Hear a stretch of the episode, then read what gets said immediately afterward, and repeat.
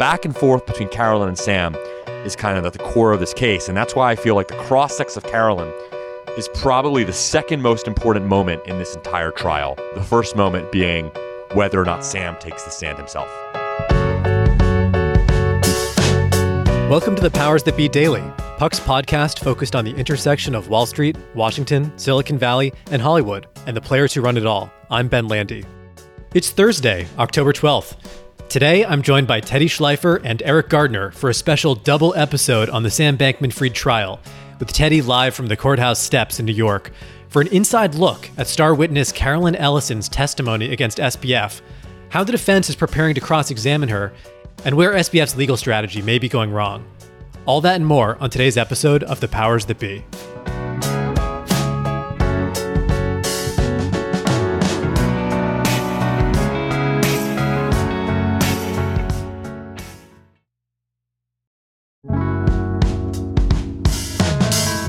Happy Thursday, everybody. I'm Ben Landy, filling in for Peter Hamby for a very special Sam Bankman Fried themed episode.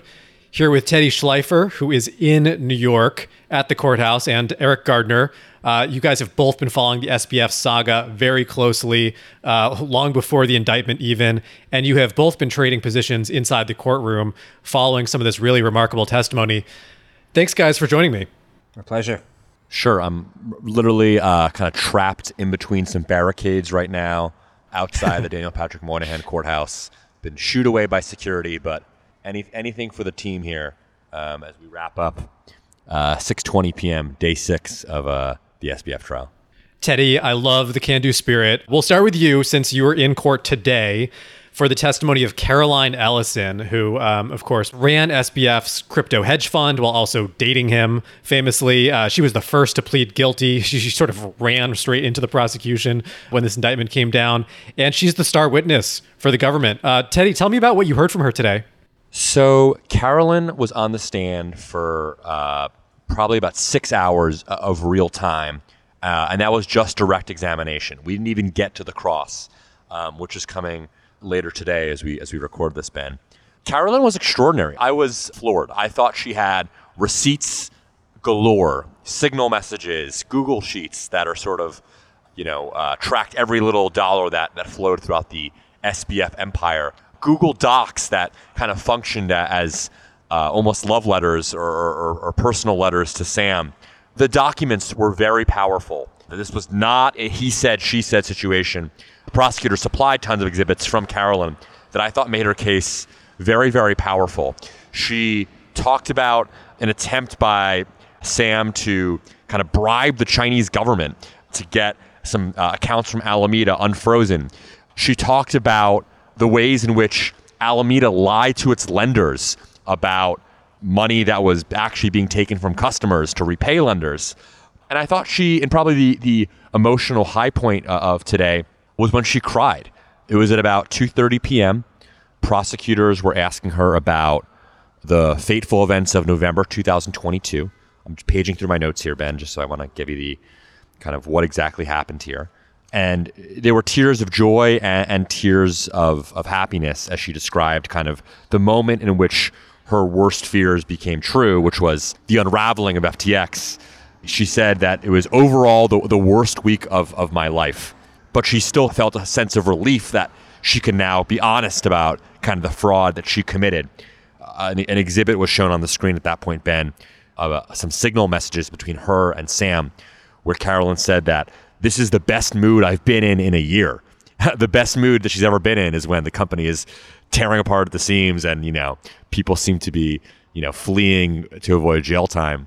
But she had this sense of relief. Because she felt like like she didn't have to lie anymore that, that that the burden had sort of been lifted because all of this was being exposed? Yes yes. You know she said that basically that she didn't feel like she had to lie anymore basically and she was given tissues and it was actually kind of an aberration from the rest of her performance which i thought was very kind of professional and composed and clinical. She had one moment uh, of kind of a breakdown and i don't i don't think it was an act i think it was like genuine feeling that she finally could talk about what happened publicly. And, and there was a part of me, Ben, at the beginning of this day, sorry for the ramble here, but where I, I thought she had to re- really actually be looking forward to today.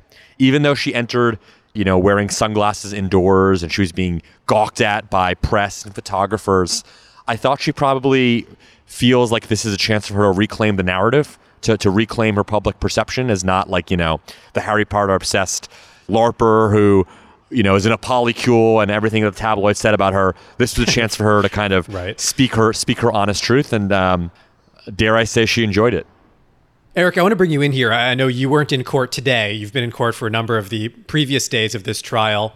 But preview for us what you think the defense might do on Thursday. Obviously, we're recording this uh, late Wednesday after courtroom has just let out. The cross is going to begin um, sometime later today as people are listening to this.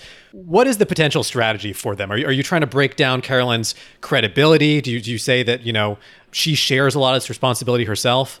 Yeah, I mean, part of it will be to impeach her credibility. They'll bring up the fact that they used to date, that she might have a vendetta because of that.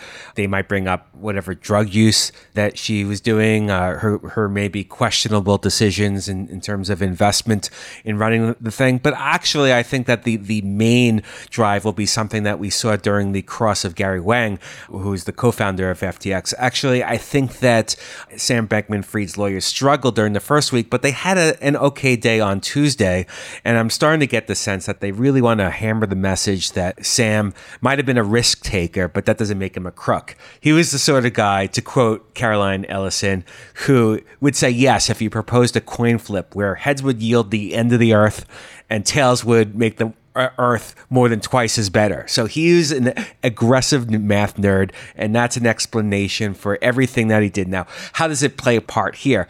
Well, you know, in, in Sam's eyes, you know, he always had the intention of repaying customers. Now, the judges put limits on this. The judge has said that just because he repaid, had this intention, it doesn't excuse any of the potential fraud. But there is a sense that Sam really wants to highlight that up until very recently, the value of Alameda's assets were, were pretty substantial. And they not were only in the F. TX coin, but also stuff like, you know, Alameda had investments in artificial intelligence that have taken off. And so, up until the crypto market uh, experienced a nosedive, uh, there might have been a, a sense that these customer debts really could have been repaid. So, Sam had confidence. He might not have had total liquidity, but he still had a sense of solvency. And so, a lot of his actions in terms of, you know, explaining like borrowing money can be kind of just explained as him being a, a very aggressive business person in a very fluid market. That's a very, very complicated point, and I question whether it's maybe a little too complicated for this jury. Um, so it's it's a very delicate balance. You know, it's going to be something that's going to need to come up again during closing arguments. But I, I see that's the direction that that they're really going with the narrative, and so I expect uh, during the cross of Caroline uh, Ellison to to really hammer the point that Sam was just making these decisions based on being an aggressive risk taker. Eriq, has Judge Kaplan placed any limitations on the defense in their ability to um, to make that argument to the jury, or is that essentially what they're hearing in court? Yeah, I mean, we, we see motions about this pretty much every night. You know, we see motions made about the defense's ability to bring up the fact that there were lawyers in the room, that there were, uh, you know, that uh, Alameda ha- had these artificial intelligence investments, that that his intentions to repay customers, and you know, the judges pretty consistently favored, or at least sided with the prosecutors here, Yeah. and and narrowed the scope of what you know Sam Bankman-Fried can't bring up. That being said, they still are bringing up and doing whatever they can to point to the fact that the crypto market really experienced a huge crash uh, in the middle of, of last year that really like changed the fortunes of everything. But for that crash, there wouldn't have been any customers racing to, to withdraw funds. Alameda might have even have had uh, the necessary money, assets to you know repay customers. Um, so that really just kind of changed everything, and that's the narrative they're trying to to come across, even if it's a very complicated point and it's not particularly clear whether it, it's going to be an effective one or not.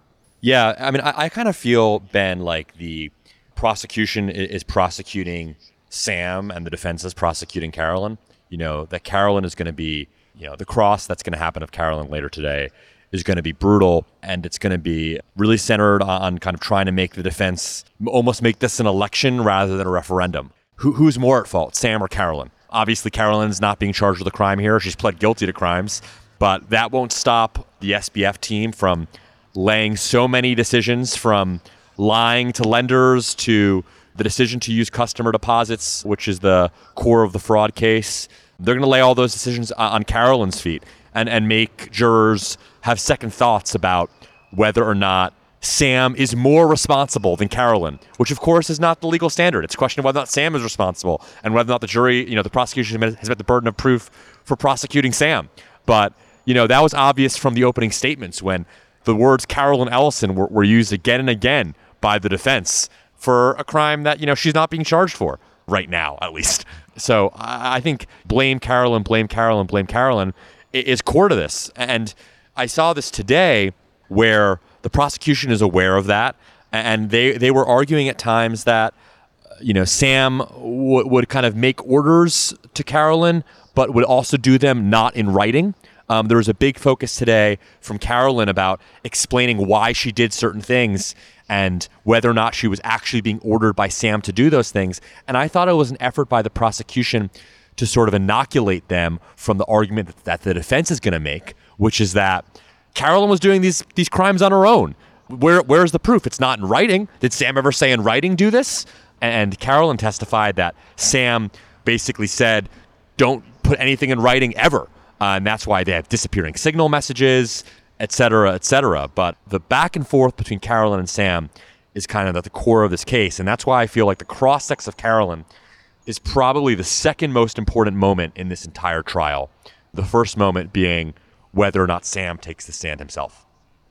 I, I also want to add I think that the defense is going to be have to be very careful because there are nine women on this jury compared to three men. So if this becomes a he said she said battle, uh, just based on the composition of the jury, that that might be a dangerous territory for them. Yeah, of course, and also you've got G- Gary Wang has testified to sort of the similar thing that Sam directed him to commit these crimes. That they didn't just do them together, but these orders came from Sam.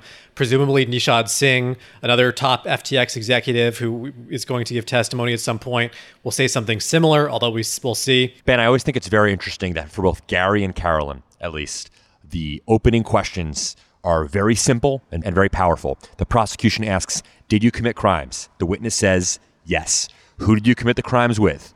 Sam Bankman Fried. Do you see Sam Bankman Fried? That guy right there. It's like that's the beginning, and that's also kind of the end of every direct examination of Gary Wang and of Caroline Ellison, at least. And I think it's very simple.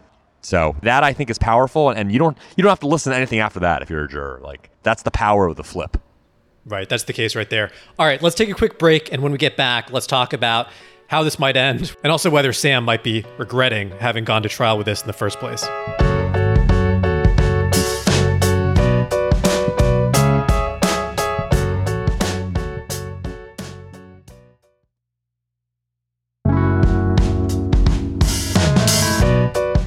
All right, we're back. Eriq, we have talked a lot in the past about the risk you take when you go to trial. You've covered hundreds of cases. You understand sort of how both the prosecution and the defense think, how likely this argument is being received by the jury. Do you have an early sense of what conclusion we're headed towards here? Is, Sam almost certainly going to be guilty, or do you see shades of gray where this could still fall apart?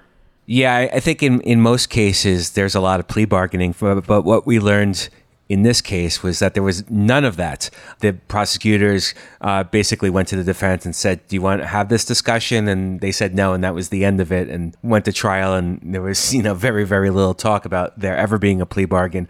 You know, I think you know when I talked about you know the coin flip and the world ending, and and Sam you know, would take that coin flip if it yielded a better universe. I think the same goes for trial. I think that he sees even if there's you know a say thirty percent chance that that he can be found not guilty, that's better than pleading guilty and taking a few years, or you know, it's it's better than no shot whatsoever at, having any sort of freedom. So so he's taking this risk, and for, by the same standard, I, I, expect him to testify.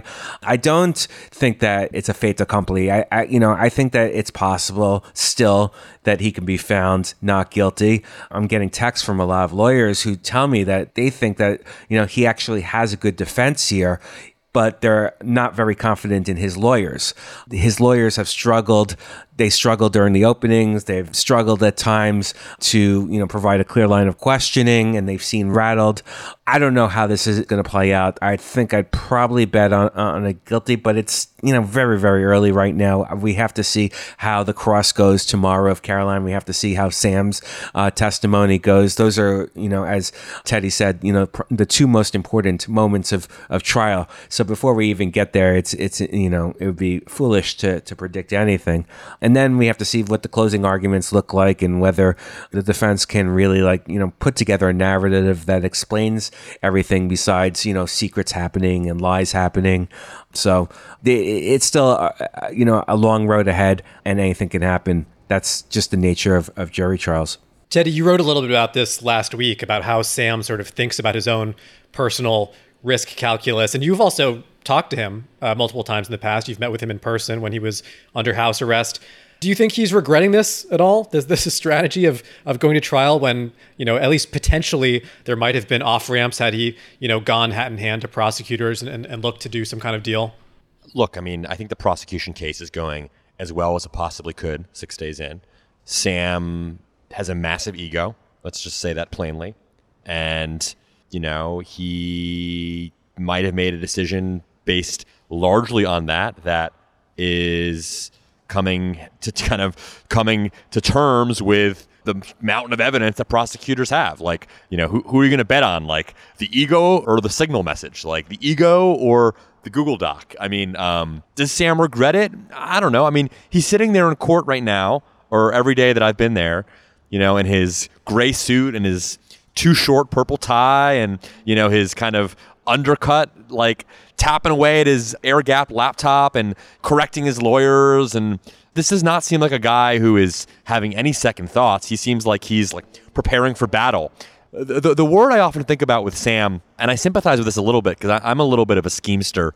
I, I think of Sam as a schemester. Like, I think he's always got an angle he's like playing or thinks he's playing 4D chess or 5G chess, but sometimes just playing damn chess. And like I feel like there is a a schemingness to him that obviously blew up during 2022 and is we're seeing it right now in, in court um, where he's got this advice of counsel defense, which like is, is kind of a scheme. Um, you know, he, he is scheming away right now. You know, he was scheming away when he leaked Caroline Ellison's diary to the New York Times, and sometimes schemes backfire. Like I'll, I'll tell you that. Um, so I, I kind of feel like the ego has not been extinguished over the last year, and we're seeing it every day here at Moynihan Courthouse in downtown New York. All right, Teddy, Eriq, thank you guys both so much. We got to leave it there, but appreciate you hopping on. I know it's been a long day for you, Teddy, Eriq, you as well. Uh, let's get you both back on here real soon. We'll keep uh, talking through this. We still have a couple weeks to go. You bet. Sounds great. Thanks so much for listening to another episode of The Powers That Be. As a reminder, The Powers That Be is the official podcast of Puck. We'd like to thank Ben Landy, Liz Goff, and Alex Bigler for their editorial and production guidance. If you like what you hear, please share with a friend. It really helps us keep delivering the inside scoop that only Puck can offer. Follow us on Twitter at Puck News. I'm Ben Landy. See you tomorrow. This has been a presentation of Audacy. Please listen, rate, review, and follow all episodes wherever you get your podcasts. The Powers That Be Daily is executive produced by Jon Kelly, co founder of Puck, Bob Tabador, and Ben Landy, executive editor at Puck.